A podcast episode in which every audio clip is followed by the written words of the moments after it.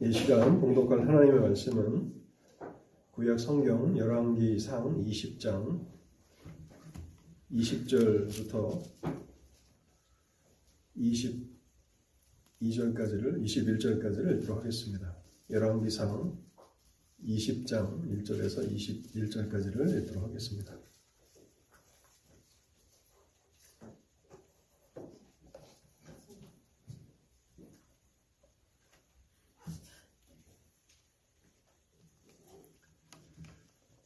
구약 성경 550쪽 열왕기상 20장 1절에서 21절까지를 제가 읽고 기도하겠습니다.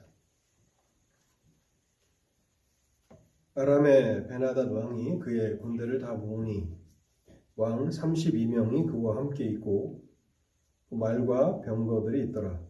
이에 올라가서 사마리아를 에워싸고 그곳을 치며 사자들을 성 안에 있는 이스라엘의 아합 왕에게 보내 이르기를 베나닷이 그에게 이르되 내 은금은 내 것이요 내 아내들과 내 자녀들의 아름다운 자도 내 것이니라 하매. 이스라엘 왕이 대답하여 말하기를 내 주 왕이여 왕의 말씀같이 나와 내 것은 다 왕의 것이니이다 하였더니 사신들이 다시 와서 이르되 베나닷이 이르노라 내가 이미 내게 사람을 보내어 말하기를 너는 내 은금과 아내들과 자녀들을 내게 넘기라 하였거니와 내일 이맘때에 내가 내 신하들을 내게 보내리니 그들이 내 집과 내 신하들의 집을 수색하여 내 집이 기뻐하는 것을 그들의 손으로 잡아 가져가리라 한지라. 이에 이스라엘 왕이 나라의 장로를 다 불러 이르되 너는 이 사람이 악을 도모하고 있는 줄을 자세히 알라. 그가 내 아내들과 내 자녀들과 내 은금을 빼앗으려고 사람을 내게 보냈으나 내가 거절하지 못하였노라. 모든 장로와 백성들이 다 왕께 아뢰되 왕은 듣지도 말고 허락하지도 마옵소서 한지라. 그러므로 왕이 베나닷의 사신들에게 이르되 너희는 내 주 왕께 말하기를 왕이 처음에 보내 종에게 구하신 것은 내가 다 그대로 하려니와 이것은 내가 할 수 없나이다 하라 하니 사자들이 돌아가서 보고하니라. 그때 베나닷이 다시 그에게 사람을 보내어 이르되 사마리아에 부스러진 것이 나를 따르는 백성의 무리의 손에 치우기에 족할 것 같으면 신들이 내게 벌위에 벌을 내림이 마땅하니라 하매 이스라엘 왕이 대답하여 이르되 갑옷 입는 자가 갑옷 벗는 자 같이 자랑하지 못할 것이라 하라 하니라. 그때 베나닷이 왕들과 장막에서 마시다가 이 말을 듣고 그의 신하들에게 이르되 너희는 진영을 치라 하매 곧 성읍을 향하여 진영을 치니라. 한 선지자가 이스라엘의 아합 왕에게 나아가서 이르되 여호와의 말씀이 내가 이 큰 무리를 보느냐 내가 오늘 그들을 내 손에 넘기리라 너는 내가 여호와인 줄을 알리라 하셨나이다. 아합이 이르되 누구를 통하여 그렇게 하시리이까 대답하되 여호와의 말씀이 각 지방 고관의 청년들로 하리라 하셨나이다. 아합이 이르되 누가 싸움을 시작하리이까 대답하되 왕이니이다. 아합이 이에 각 지방 고관의 청년들을 계수하니 232명이요 그 외의 모든 백성 곧 이스라엘의 모든 자손을 계수하니 7천 명이더라. 그들이 정오에 나가서 베나닷은 장막에서 돕는 왕 32명과 더불어 마시고 취한 중이라. 각, 각 지방의 고관의 청년들이 먼저 나갔더라. 베나닷이 정탐꾼을 보냈더니 그들이 보고하여 이르되 사마리아에서 사람들이 나오더이다 하매 그가 이르되 화친하러 나올지라도 사로잡고 싸우러 나올지라도 사로잡으라 하니라. 각 지방 고관의 청년들과 그들을 따르는 군대가 성읍에 들어가서 각각 적군을 쳐 죽임에 아람 사람이 도망하는지라 이스라엘이 쫓으니 아람 왕 베나닷이 말을 타고 마병과 더불어 도망하여 피하니라 이스라엘 왕이 나가서 말과 병거를 치고 또 아람 사람을 쳐서 크게 이겼더라 아멘. 먼저 잠시 하나님 앞에 말씀의 은혜를 구하면서 기도하겠습니다. 자비로우신 하나님 아버지, 우리의 삶을 여전히 다스려 주시고 주님의 은혜로 저희를 채워 주셔서 하나님을 향한 감사하는 마음과 또 찬송하는 마음으로 저희가 이 주일날에도 예배의 자리로 나왔습니다. 하나님의 은혜를 감사하며 찬송하고 또 하나님 앞에 경배하며 영광을 돌릴 때에 하나님 우리의 예배를 흠양하여 주옵소서. 특별히 이 시간은 하나님의 말씀을 듣는 시간입니다. 주의 성령께서 역사하여 주실 때에 하나님의 진리의 말씀을 잘 깨닫게 하옵소서. 성경을 기록해 하심은 저희들의 유익을 위한 것이라고 말씀하셨사오니 오늘도 기록된 말씀이 저희에게 유익이 되게 하시고 저희 영혼의 양식이 되도록 역사하여 주옵소서. 특별히 사랑하는 성도들 가운데 함께하지 못한 성도들이 있습니다. 하나님 어느 곳에 있든지 주께서 돌아보아 주시기를 원합니다.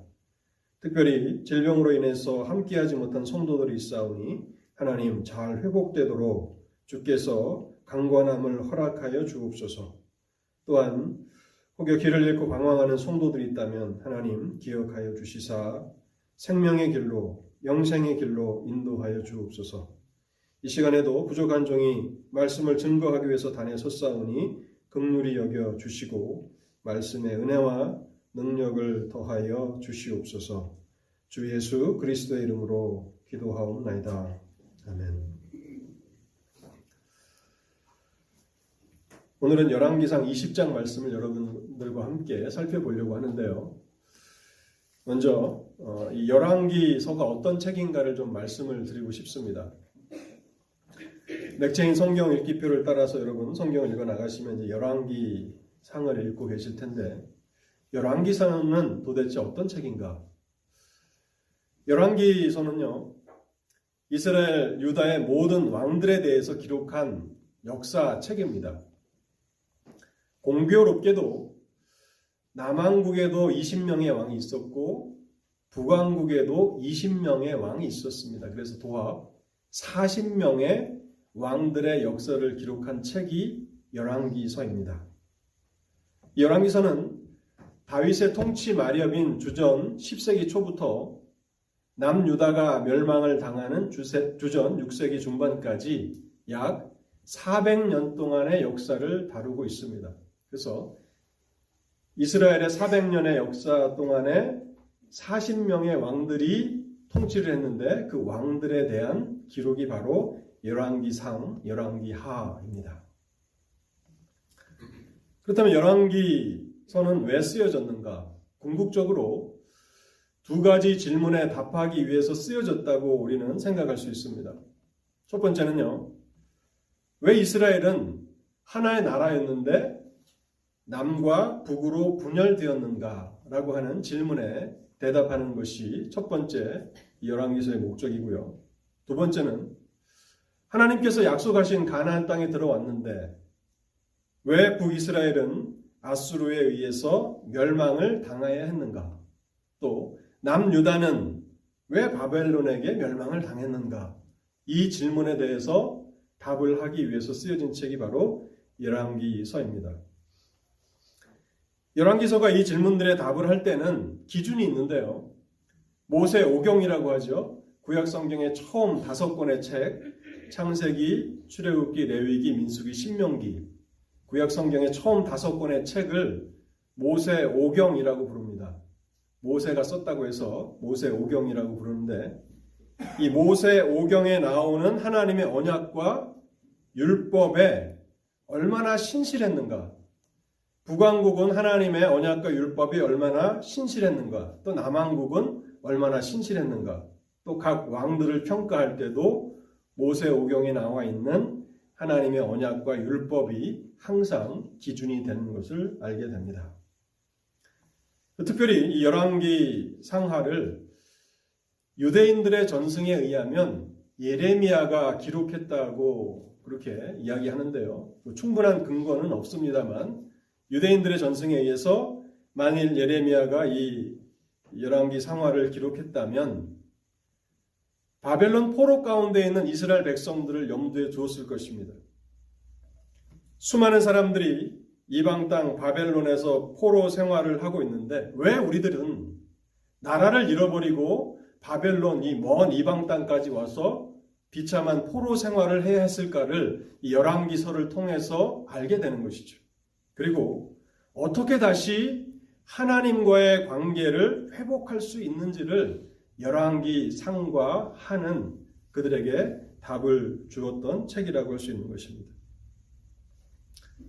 열왕기상 1장부터 11장까지는요. 왜 남왕국과 북왕국으로 통일왕국이 분열될 수밖에 없었는가에 대한 설명인데요.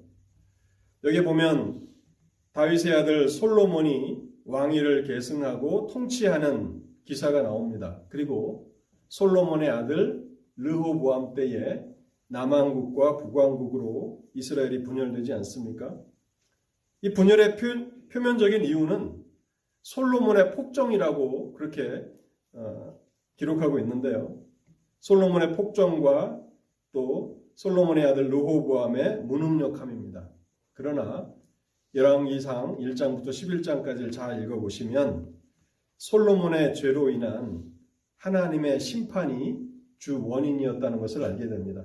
솔로몬은 처음에는 가장 이상적인 왕으로 그려지죠. 더없이 인자하고 의롭고 지혜로운 왕으로 솔로몬이 그려지는데 그러나 그의 통치 후반에 가면 많은 이방 여인들과 결혼을 하게 되고 결국은 우상 숭배의 죄에 빠지게 되는데 바로 그것이 남왕국과 북왕국으로 이스라엘이 분열되는 원인임을 열왕기상은 밝힙니다. 그리고 이제 열왕기상 12장부터 마지막 열왕기하 마지막 장까지는요. 북이스라엘과 남유다의 멸망의 이유를 밝힙니다. 그런데 참 안타깝기도 하고 충격적인 이유는 남왕국에도 20명의 왕, 북왕국에도 20명의 왕이 있다고 제가 말씀을 드렸죠. 그런데 북왕국의 20명의 왕들 가운데 한 사람도 의롭고 경건한 왕이 없었다는 사실입니다. 여러분 믿어지십니까?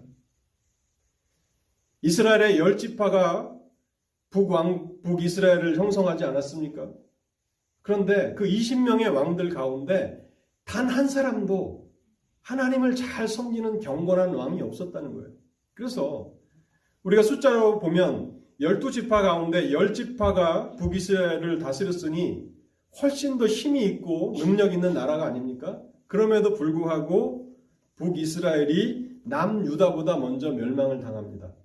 130년 전 북이스라엘이 먼저 멸망을 당했는데 그 이유가 바로 하나님의 언약에 신실하지 못했던 것이다 라고 하는 것을 열왕기서는 우리에게 알게 해줍니다.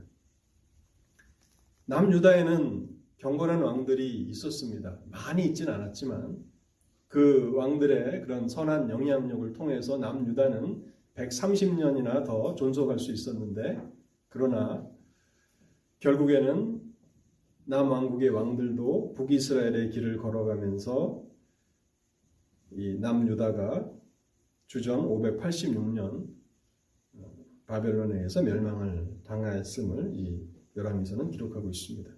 그래서 첫 번째 저는 열왕기서가 어떤 책인가를 간략적으로 말씀을 드렸고요. 두 번째로 말씀드리고 싶은 것은 오늘 본문에 나오는 아합이라는 왕은 어떤 사람인가 하는 것입니다.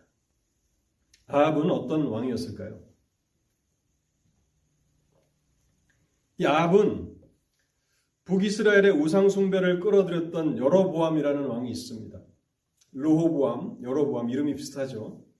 솔로몬의 아들 르호보암 때 남과 북으로 이렇게 어, 이스라엘이 나누어졌는데 열 지파를 받아서 북이스라엘을 다뤘, 어, 통치했던 왕이 여로보암입니다.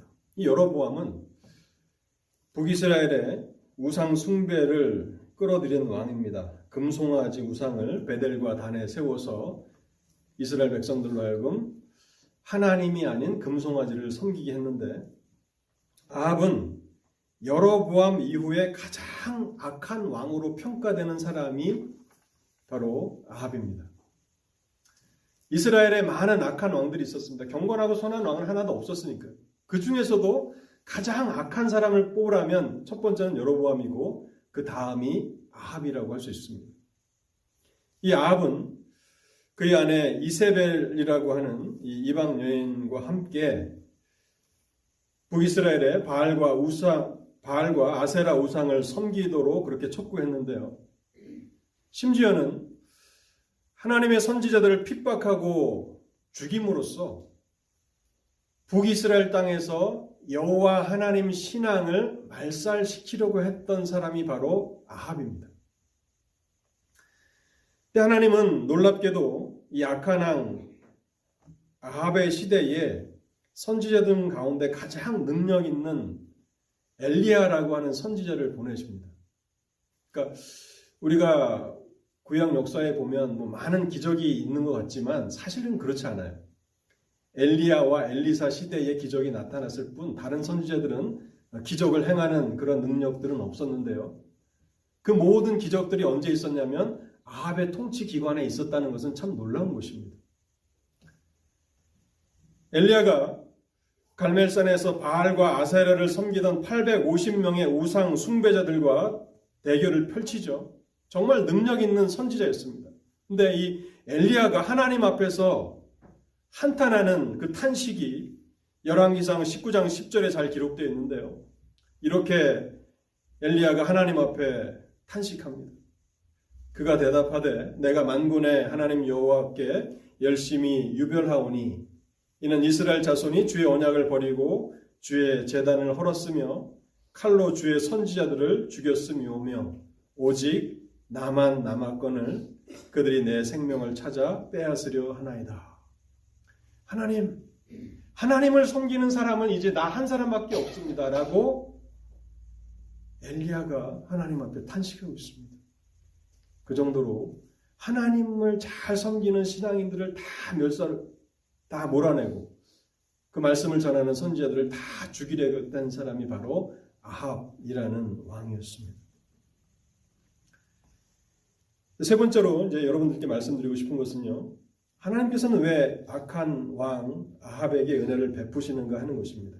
오늘 설교 제목이 아합에게 은혜를 베푸시는 이유죠. 왜 하나님은 이 악한 왕 아합에게 은혜를 베푸시는가 하는 것입니다. 내용을 좀 설명하기 위해서요. 어, 열왕기상 20장의 그 스토리를 좀 말씀드리겠습니다. 아람의 왕이었던 북이스라엘 이웃에 있었던 아람이라는 나라의 왕 베나닷이 북이스라엘의 수도였던 사마리아를 쳐들어옵니다. 근데 혼자 온 것이 아니라 32명의 왕과 함께 쳐들어옵니다.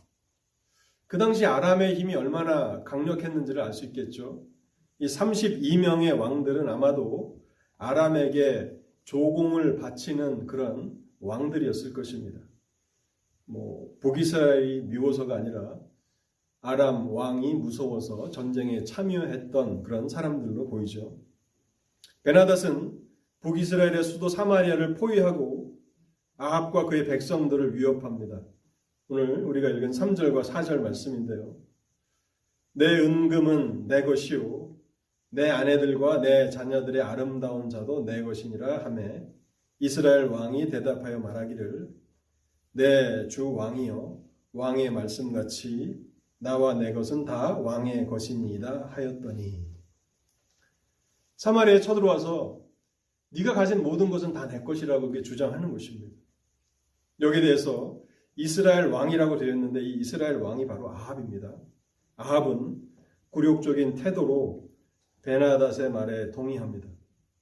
그런데 베나닷은 이러한 상태에서 조공을 받는 것으로 만족하지 않습니다.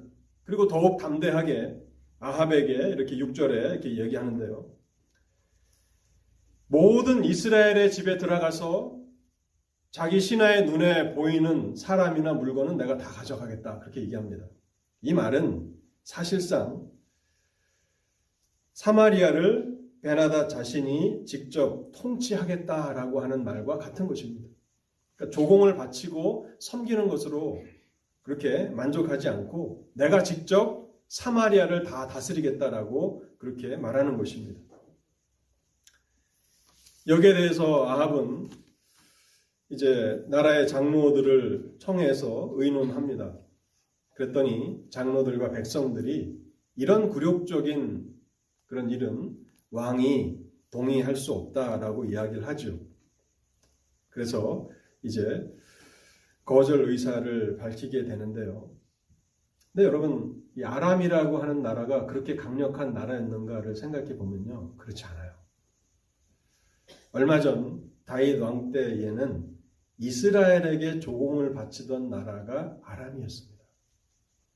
다윗이 정복하고 그 아람으로부터 조공을 받았던 그런 연약한 나라가 바로 아람이었습니다. 근데 어느새 아람이 이렇게 강력한 나라가 된 것입니까? 만일 북이스라엘과 하나님과의 관계에 아무런 문제가 없었다면 이런 굴욕적인 일은 일어날 수 없었던 것이죠. 우리는 이러한 이스라엘 역사를 보면서요. 우리가 하나님을 떠나면 우리의 능력도 상실하게 된다는 사실을 알게 됩니다. 우리가 가장 강력하고 우리가 가장 능력 있는 사람으로 일할 수 있는 때는 언제입니까? 하나님 안에 있을 때입니다. 요한복음 15장에 보면요. 예수님께서 이렇게 말씀하시죠. 너희가 나를 떠나서는 아무것도 할 수 없느니라. 그러나 너희가 내 안에 내가 너희 안에 있으면 무엇이든지 구하라. 그렇게 말씀하시죠. 근데 북이스라엘이 하나님과의 언약을 깨뜨리고 우상 숭배에 열을 올리고 하나님의 선지자들을 다 죽이고 한 사람도 남기지 않으려고 했던 그 죄악 가운데 빠지니까 예전에는 자신의 그런 자신들에게 조공을 바치던 그 나라에 굴욕을 당하고 이렇게 수치를 당하게 된다는 것입니다. 구절에 보면요. 아 왕이 베나닷의 심기를 건드리지 않으면서 직접 베나단치 사마리아를 통치할 수는 없다라고 하는 그런 부드러운 말로 이렇게 얘기합니다. 구절 말씀은 제가 다시 한번 읽어보겠습니다. 그러므로 왕이 베나닷의 사신들에게 이르되 너희는 내 주 왕께 말하기를 왕이 처음에 보내 종에게 구하신 것은 내가 다 그대로 하려니와 이것은 이것이라는 것은 2차 요구죠. 내가 사마리아를 직접 통치하겠다. 이것은 내가 할 수 없나이다 하라. 베나닷의 마음을 상하게 하지 않으면서 그렇게 거절 의사를 밝히는데 베나닷이 야합의 거절에 대해서 경로하면서 사마리아를 가루로 만들어 버리겠다. 멸망시켜서 가루로 만들어 버리겠다고 협박을 합니다. 여러분 이때 아합의 마음은 얼마나 두려웠겠습니까? 가장 강력해 보이는 이 아람이라고 하는 나라의 왕 베나닷이 와서 사마리아를 다 가루로 만들어 버리겠다. 그런데 바로 이때 이 위급한 상황에서 하나님께서 아합에게 하나님의 선지자를 보내십니다. 13절 말씀을 보시기 바랍니다. 한 선지자가 이스라엘의 아합 왕에게 나아가서 이르되 여호와의 말씀이 내가 이 큰 무리를 보느냐 내가 오늘 그들을 내 손에 넘기리니 너는 내가 여호와인 줄을 알리라 하셨나이다. 아합이 하나님 앞에 도움을 구하며 기도하지도 않았는데 하나님이 위급한 상황에 있는 아합을 보시고 하나님의 선지자를 보내십니다. 이 열왕기상 20장에 있어서 이 본문을 해석하는 데 있어서 중요한 그 사건이 있는데 그것은 무엇인가 하면 선지자가 나타나는 것입니다. 이 열왕기상 20장에만 네 번이나 하나님의 선지자가 출연하는데요. 13절에 나오고 22절에 나오고 28절에 나오고 38절에 나옵니다. 그런데 그때마다 아합이 하나님 앞에 기도했다라고 하는 그런 이야기는 없습니다. 그런데 아합이 위기를 당할 때마다 하나님께서 먼저 선지자를 보내주십니다. 이번에도 하나님의 선지자가 나타나서 아합 왕에게 구체적으로 어떻게 베나닷의 군대를 대적해야 하는지를 지시해 주시는데요. 먼저 각 지방의 고관의 자녀들 232명이 앞에 나가서 전쟁을 시작하라고 알려줍니다. 그리고 아합 왕이 직접 7천 명의 군대를 이끌고 베나닷의 군대를 맞아 싸우라. 그런데 여러분, 이 전쟁이 얼마나 인간적인 측면에서 보면 승산이 없는 전쟁인지 아십니까? 지금 베나닷은 32명의 왕을 데리고 전쟁을 하러 왔다고 기록하고 있지 않습니까? 그런데 거기에 맞서는 아합의 군대는 몇 명입니까? 7천 명이에요. 근데 만일 왕들이 베나닷이 무서워서 억지로 전쟁에 참여했다면 많은 군대를 데리고 왔겠죠. 뭐만 명만 데리고 왔대도 32명이면 얼마입니까? 30만이잖아요. 그죠? 5천만 데리고 왔어도 15만입니다. 그런데 아합의 군대는 지금 만 명이 안 돼요. 7천 명밖에 안 되는 거예요. 열 몇 배가 넘는 그 군대와 전쟁을 해서 이긴다? 뭐 오늘날 오늘날에는 뭐 무기라든지 전쟁 장비가 정말 중요하잖아요. 그래서 재래식 무기를 많이 가지고 있는 것보다도 최첨단의 그런 무기 체계를 가지고 있는 나라가 승리하죠. 근데 그 당시는 뭐 최첨단이라고 하는 그런 무기라는 게뭐 뭐 있습니까? 뭐 칼과 활로 싸우는 시대인데 얼마나 많은 병력을 동원했는가가 결국 전쟁의 승패를 결정하는 그때인데 7천 명으로 수십만, 10만이 넘는 병력을 맞아서 싸운다는 것은 거의 승산이 없어 보이는 그런 전쟁입니다. 그 전쟁을 주의해야 되는 아합의 마음은 얼마나 두려웠겠습니까? 그런데 하나님께서는 아합에게 승리의 약속을 주시는데 이것은 아합과 7천 명의 이스라엘 백성들에게는 생명수와 같은 것이었을 것입니다. 하나님이 함께 해주시고 이 싸움에서 이기게 해주신다고 말씀하잖아요. 거짓 선지자도 아니고 아마 이 선지자는 미가야 선지자였을 것이라고 성경학자들이 이야기하는데요. 저도 그렇게 동의합니다. 아합이 싫어하지만 하나님의 말씀을 바르게 전했던 선지자가 하나 있었는데 그 사람이 미가야거든요. 아마 미가야를 보냈기 때문에 아합은 의심치 않았을 거예요. 요번에도 자신에게 흉하고 나쁜 이야기를 전해줄 것 같았는데 그 선지자가 와서 하나님이 너희와 함께 하니까 너희가 전쟁에서 이긴다 하니까 한 사람의 말이지만 아합이 그것을 완전히 믿었을 것입니다.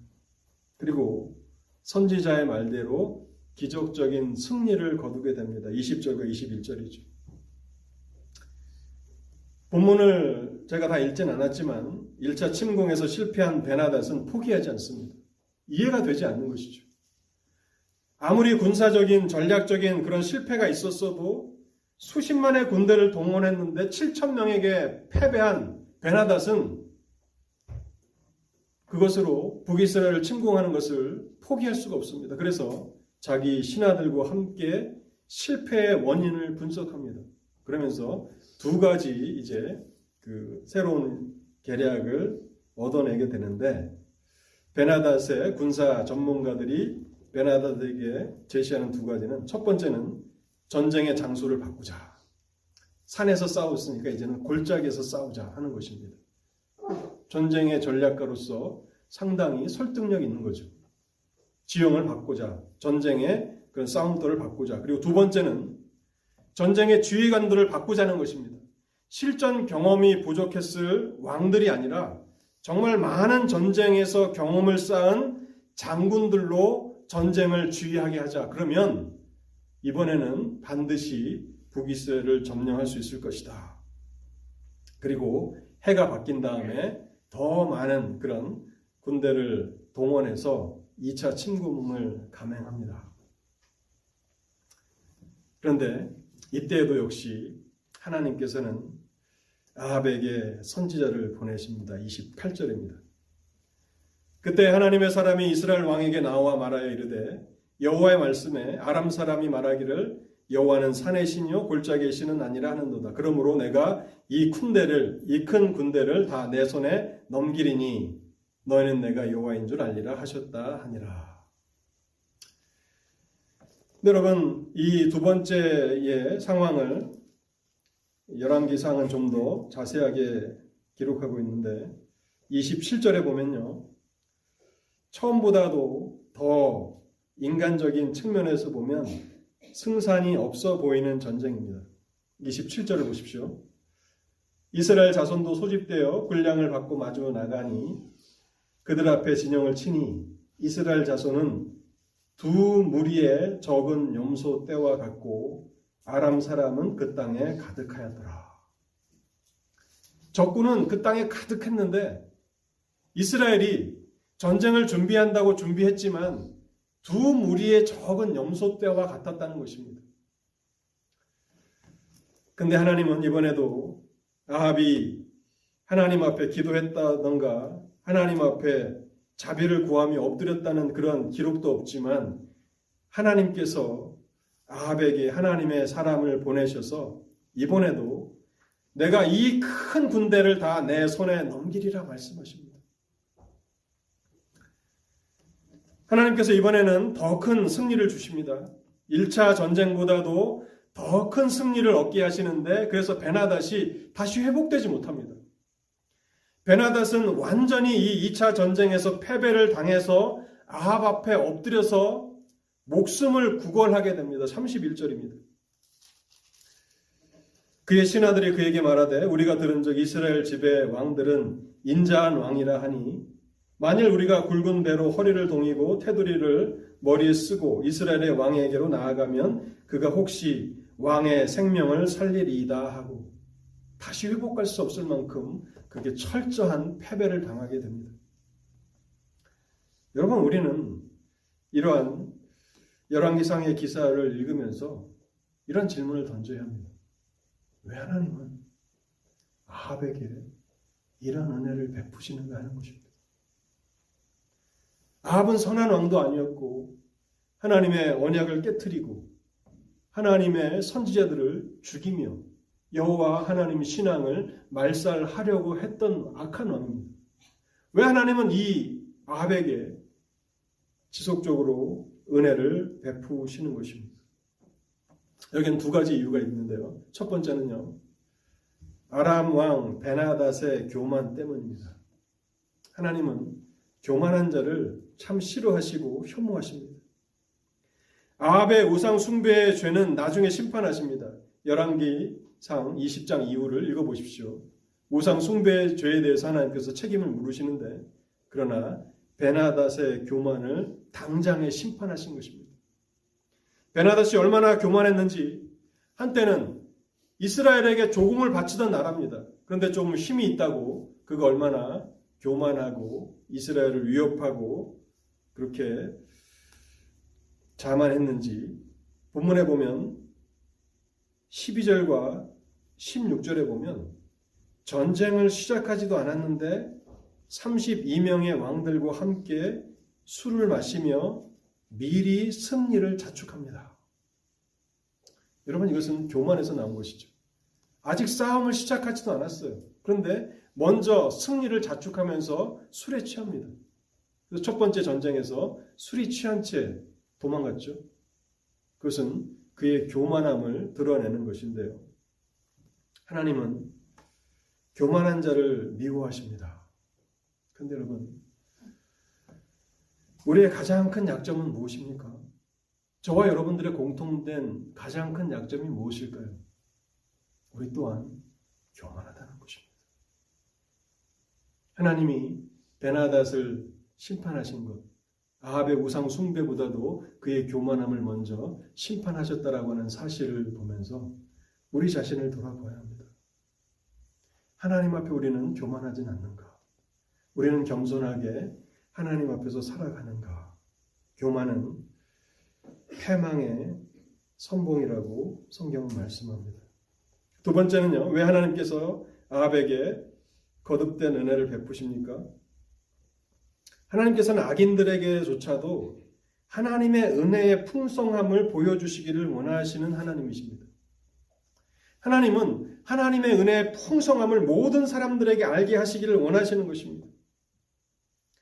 아합이 두 번째 전쟁에서 크게 승리했는데 두 번째 전쟁에서 아합의 군대에 죽은 죽임을 당한 사람이 10만 명이라고 기록하고 있고 또 2만 7천 명의 병사들이 남아서 아벡이라고 하는 성읍에 이렇게 숨었다고 성경은 기록하고 있습니다.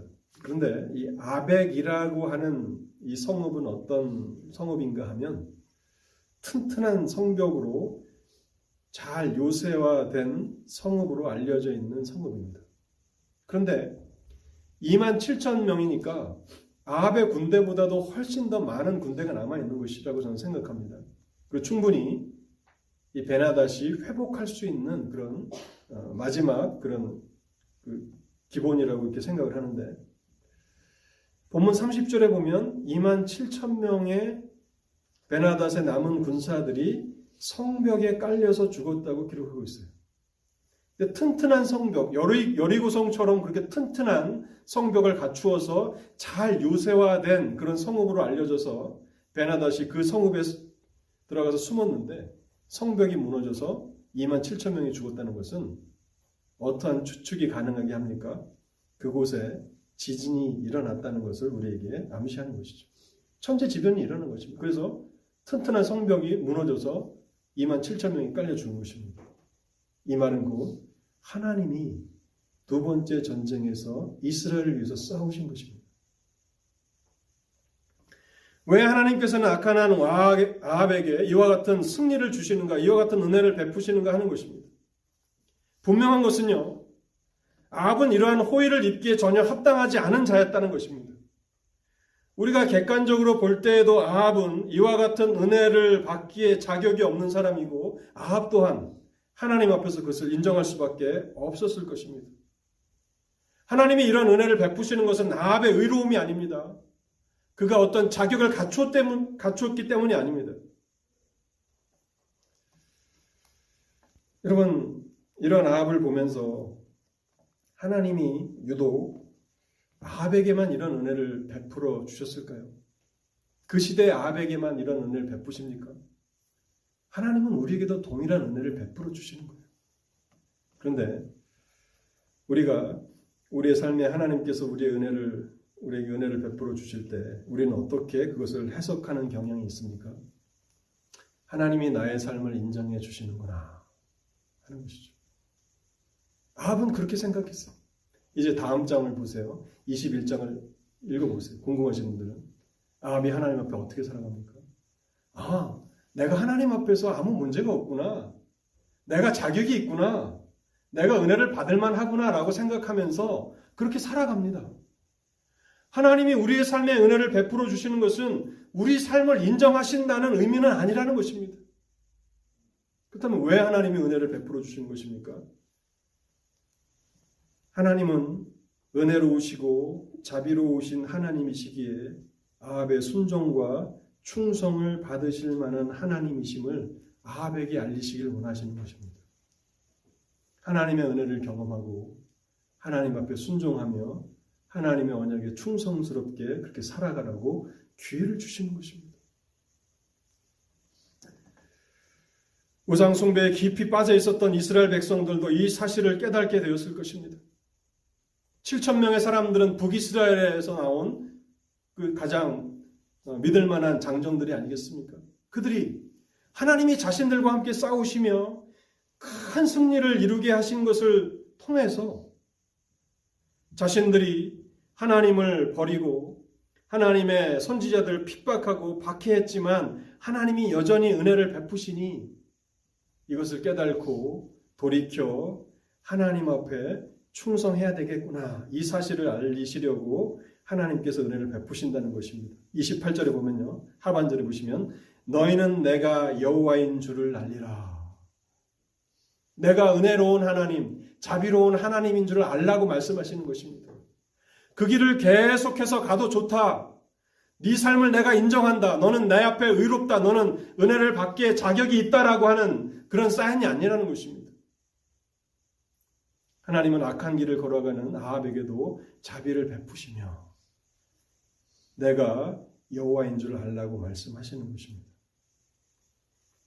특별히 이 열왕기서를 이제 예, 예레미야가 썼다고 이렇게 유대 전승에 전해지는 것처럼 그것이 사실이라면 후일 바벨론에 붙잡혀 가서 유대 백성들이 이 말씀을 읽게 되었을 때 얼마나 마음에 통탄했겠습니까? 우리나라의 역사 가운데 하나님이 이렇게 많은 은혜를 베풀어 주셨구나. 이렇게 많은 기회들을 우리에게 주셨구나. 그런데 우리는 그 모든 것들을 너무나 당연하게 생각하고, 내가 자격이 있다고 생각하고, 내가 받을 만하다고 생각하고, 하나님 앞에 돌이키지 못했구나. 그래서 이런 멸망을 당했구나라고 하는 사실을 깨닫게 되었을 때에 얼마나 통분이 여겼겠는가 하는 것입니다. 사랑하는 성도 여러분, 하나님이 우리의 삶에 여전히 은혜를 베풀어 주시지 않습니까? 우리를 향해서 그 얼굴빛을 비추어 주십니다. 그것이 곧 하나님이 내 삶을 인정하신다는 것은 아닙니다. 물론 그런 사람들도 있겠죠. 근데 저는 그렇지 않아요. 제 삶에 하나님이 은혜를 베풀어 주시면 내가 자격이 있구나. 절, 절대 그렇지 않습니다. 전 자격이 없습니다. 여러분은 어떠, 어떻게 생각하십니까? 은혜를 베풀어 주시면 내가 이대로 계속 살아도 좋겠구나라고 하는 사인은 아니라는 것입니다. 오히려 하나님이 우리에게 기회를 주시는 것입니다.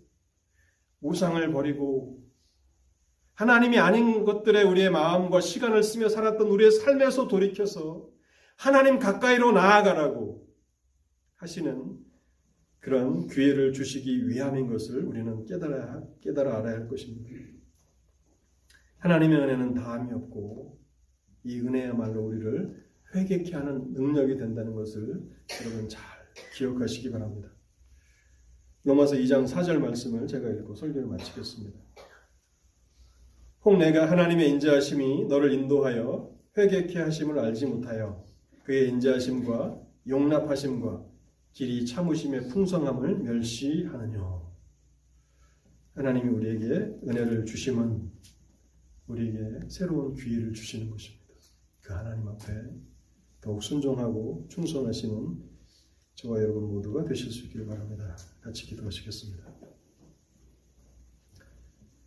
하나님 감사합니다. 오늘도 우리에게 말씀을 들려주시니 감사합니다.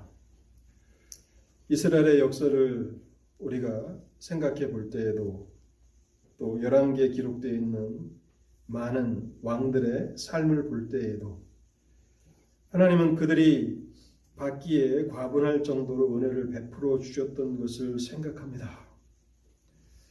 하나님, 이 모든 그 은혜를 받은 사람들이 그 은혜를 헛되이 여겨, 여기게 되었을 때에 그 삶은 비참한 결과로 마무리됐던 것을 봅니다. 하나님, 그런데 이러한 은혜가 여전히 우리의 삶에도 베풀어지고 있음을 저희들이 생각해 봅니다. 하나님, 자격이 없지만 우리가 의롭지 않고 또 거룩하지 않지만 여전히 우리의 삶에도 은혜를 베풀어 주시는 것은 우리에게 주시는 새로운 기회라고 하는 사실을 오늘도 말씀을 통해서 배우게 하셨사오니 하나님 아버지 이 말씀 앞에서 또 한 사람 아합이라고 하는 그 인생을 우리가 생각해 보면서 우리 자신들을 돌아보게 하여 주옵시고 하나님 앞에 은혜에 합당하게 반응하는 저희 모두가 되도록 오늘도 이 말씀을 사용하여 주시옵소서. 주 예수 그리스도 이름으로 기도하옵나이다. 아멘.